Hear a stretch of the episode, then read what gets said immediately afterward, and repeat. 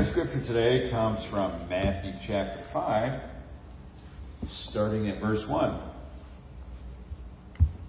Now, when Jesus saw the crowds, he went up on a mountainside and sat down.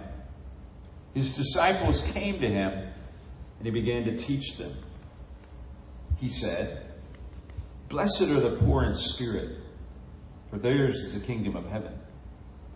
Blessed are those who mourn for they will be comforted. Blessed are the meek, for they will inherit the earth. Blessed are those who hunger and thirst for righteousness, for they will be filled. Blessed are the merciful, for they will be shown mercy.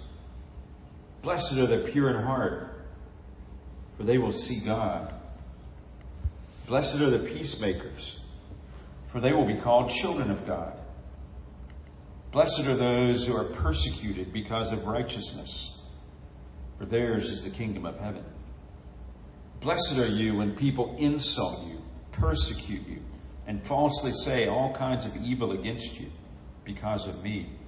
Rejoice and be glad, because great is your reward in heaven. For in the same way they persecuted the prophets who were before you. Is the word of God for the people of God.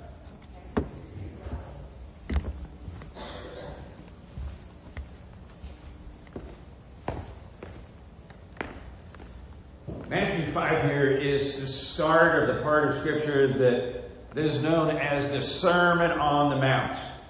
Man, it's obvious why it's called that because Jesus goes up on a mountain. And his disciples come to him. His disciples are there gathered around him as he's teaching them. And there's crowds there too. The crowds are out behind the disciples. The disciples are the ones that are right there in front of him. The ones that can best hear his teaching. And the rest of the crowds, they're, they're coming up close, trying to see what they can make of, of what this itinerant teacher, this Jesus, has to say. And as he starts out over and over again, he uses this word blessed. The Greek word makarios, which, yeah, blessed is a fine translation of that. You can also translate it happy.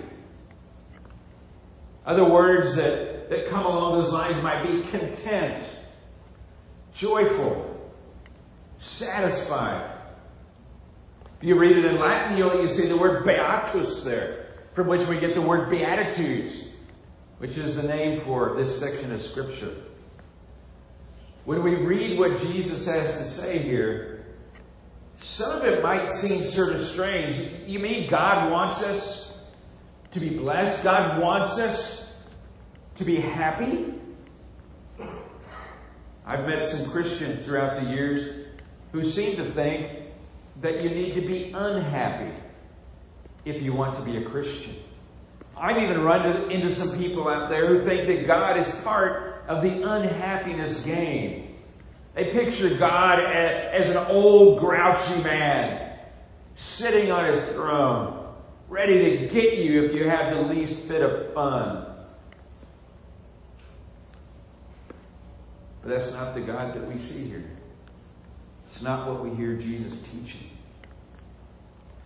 So if Jesus is teaching here about the blessed life, about the happy life, how do we get there? And when we get there, what does there look like? We know what the world says. One thing the world looks for in the blessed life and the happy life is wealth. And, and it seems to think that way now more than ever. We look at the rich people of the world and how they just keep getting richer and richer and richer and controlling more of the economy. We run into people who, if you ask them, how much do you need? The constant answer is just one dollar more. One dollar more. And yet we look at all that wealth and it seems to bring anxiety. Doesn't seem to bring contentment. We read in Scripture in 1 Timothy 6 6, godliness with contentment is great gain. The world says happiness comes with wealth. And, wealth, if you attain wealth, it'll make you happy. But it doesn't look that way. World also offers us the recipe of fame. Be somebody that everybody looks up to. Be, be somebody that not, every, not just that everybody looks up to you, that everybody wants to be like you. They want to be you. They envy you. They look at the ease that you appear to have in life. They look at how everybody flocks to you and everybody loves you. And yet we look at the people that have achieved fame. And so often we see through the cracks that their lives are empty. We can be the most famous person on earth and still have an empty life. A life devoid of happiness, a life devoid of blessing. Well, the world says maybe it's not well, maybe it's not pain, maybe it's fun. Maybe it's having a good time. When, when you're truly happy, you're having a good time. Or if you have fun, then you're going to be happy. Have any of you been to the happiest place on earth? There, there's a place in, in America that advertises itself as the happiest place on earth Disneyland. You go to Disneyland and, and you get on a ride that throws your body all over the place. Or, or you see Mickey Mouse. Have any of y'all seen Mickey Mouse at Disneyland or Disney World? How, what, what's, what expression does he have on his face? A big smile. Does he ever have anything but a big smile on his face? No, it's plastered there. He can't do anything else. Yeah, maybe it's not Disneyland. Maybe it's Finland. You look at surveys of the world population, all the countries of the world, the happiest place is Finland. People are eh, marginally wealthy, marginally healthy. I'm not sure if they're still happy, though, with belligerent Russia on their border. Or maybe if we believe the ads, maybe the happy place is a casino. Have y'all ever seen the ads for casinos? Have you seen the faces of the people there? I just lost all my money. I don't know how I'm going to feed my children. Now, too many of the people I've known who have frequented casinos, that's the reality. But you look at the ads, what are they? It's excitement. It's fun. Looks like happiness. But it's not. And we think even of those places, Disneyland, Finland, the casino, those aren't accessible to everyone. They're certainly not available all the time. So, what is this there, this sense of happiness, this, this place of blessing? How do we get there? One reading of the Old Testament gives us a sense of what there looks like. It's the idea that if you do the right things, if you avoid sin, if you do all the right things and get in line with God, then you're going to be blessed by God. You will be successful. And you'll be happy. You'll be blessed. But then we can also look at, at some of the biblical reasoning we see that is sort of the flip side of that. If you're suffering, if you're going through hardship, oh, that's a sign of God's curse. That's a sign of your sin. But then we read a little more in the Bible and we look at Job in the Old Testament. Job cuts against that view that doing everything right makes you happy and blessed. Or we can look at the story of the blind man in John chapter 9. You remember that story, don't you? Jesus and his disciples are walking along and they come across this blind guy. And the disciples say, Hey, Jesus, who sinned? This guy or his parents that caused him to be blind. Because you're blind, you're obviously cursed. You're obviously not blessed. Jesus says it not because of his sin, not because his parents sinned, but it's an occasion for God to be glorified. Or we could look at Jesus himself and look at his happiness, his blessedness. Look at, at the end of his life. He's rejected by his friend, even his best friend Peter. denies him three times. All the others run away. And who is it that arrests him? Who is it that hands him over to the Romans? It's his own people, his fellow Israelites. And we see this Jesus convicted, beaten, nailed to a cross. You look at him there, and anybody hung on a tree, the Bible says, is under the curse of God. You look at Jesus on the cross, obviously cursed by God. And if it happened, obviously he must have deserved it. I mean, everything happens for a reason, right? But the Bible makes the opposite conclusion about Jesus. It takes the obvious shame of the cross and combines it with the reality of the resurrection. In Hebrews, we read, For the joy set before him, Jesus endured the cross When we look at Jesus' life, it's the work of God that made the difference. Likewise, it's our connection with God that makes for the happy life, the blessed life. How do we get there? No. We see here in the Beatitudes, we see an offering of how to get there, the prior state, and then we see what being there, what being blessed, what being happy looks like. Now, I wonder as we look at this today that which of these would we choose for ourselves? If we look at the right side, if we look at the end state, my guess is we all choose that. For theirs is the kingdom of heaven. Oh, yeah, we want to have the kingdom of heaven. Be comforted. Oh, yeah, we want to be comforted. Inherit the earth. That sounds pretty good. Be filled. Oh, we want to be filled. We don't want to be empty. To be shown mercy. Being shown mercy is great. Seeing God. We sung about that earlier. Being called children of God. Oh, that sounds so good. We look at this end state here. Oh, that's happiness. That's, that's blessing. That's a life of blessing. We want that. We hunger for that. We choose that. But what about the left side? What about the side of, of the state before, the state that Jesus looks at and says, These are the kind of people that will be blessed, that will be happy? Are we as quick to choose that? Poor in spirit. Are we, are we really excited about being poor in spirit? About maybe not having fun all the time? About maybe not feeling happy all the time? Of feeling downtrodden? Blessed are those who mourn. Who on earth would choose to mourn? Who on earth would choose to have people around them suffering and dying?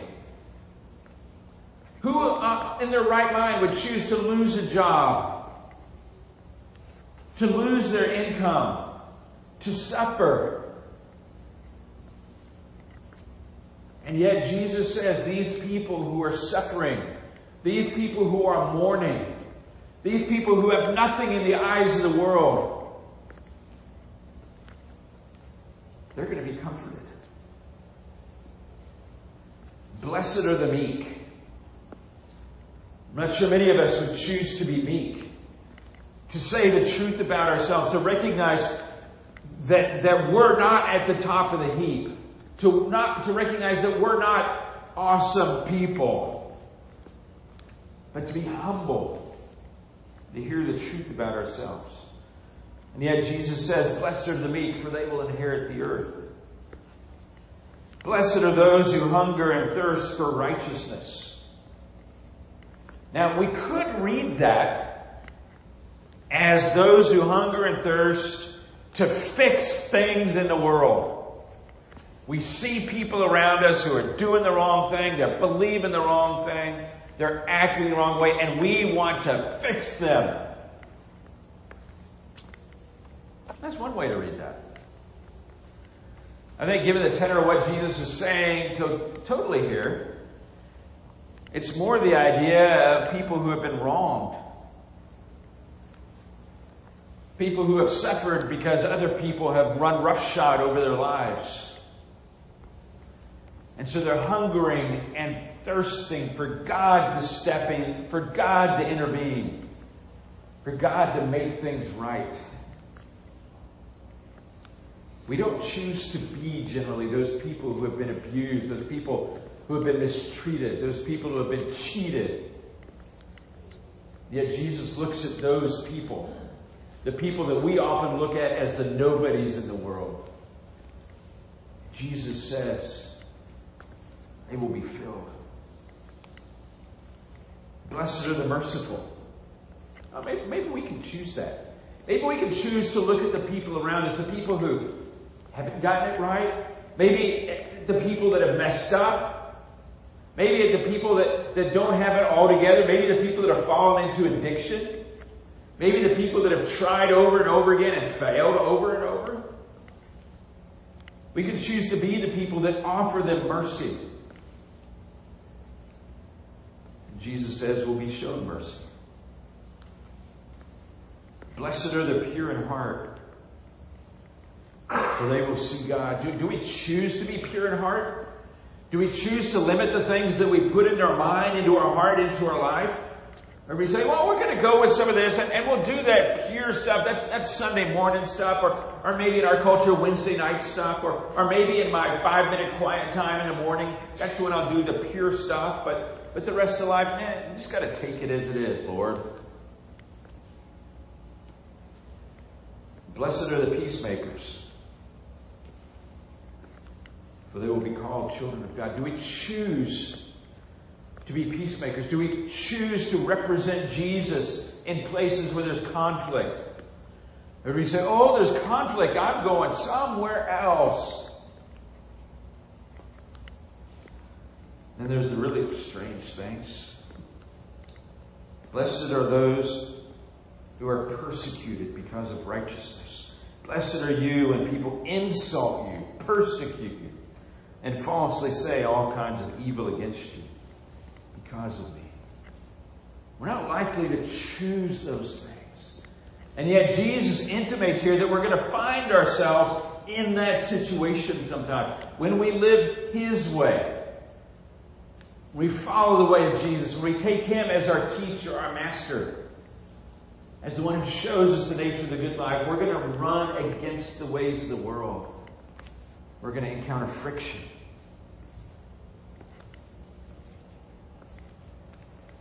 Our challenge today is to seek happiness, to seek blessing on God's terms, not on the world's terms. As I read this passage,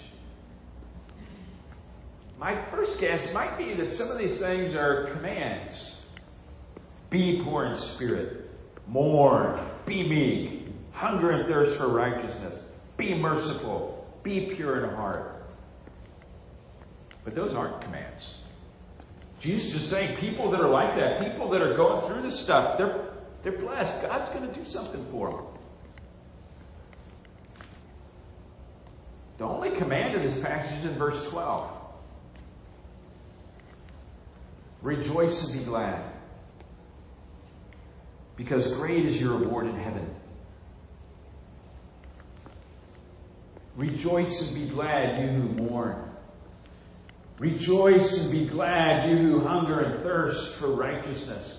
Rejoice and be glad, you who are pure in heart. Rejoice and be glad, those of you who are poor in spirit.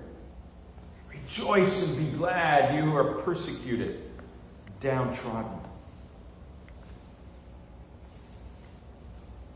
I think it's good news here that happiness, that blessing is completely possible even in the midst of hardship and suffering. We see here that this blessing, this life of happiness, is intimately connected with Jesus and his kingdom. That's why in the next chapter of Matthew, he can say, Seek first the kingdom of God and his righteousness, and all these things will be added unto you. Happiness, blessing, is a gift to be received. It's not an achievement. It's not something we earn. It's not something we work ourselves to the bone to get. It's a blessing God offers. Will we receive it? Let's pray. Father, I thank you today that you love us. I thank you that whatever is going on in our lives, now or in the past, that the world might look at and say, oh, they don't deserve it. They don't deserve happiness. They don't deserve blessing. There's no way it's going to happen. I thank you that you're bigger than our past. You're bigger than our present. You're bigger than the things that, that seek to destroy us and drag us down to the pit. Thank you that in Jesus, in his kingdom, we can find blessing, we can find life, we can find happiness. Amen.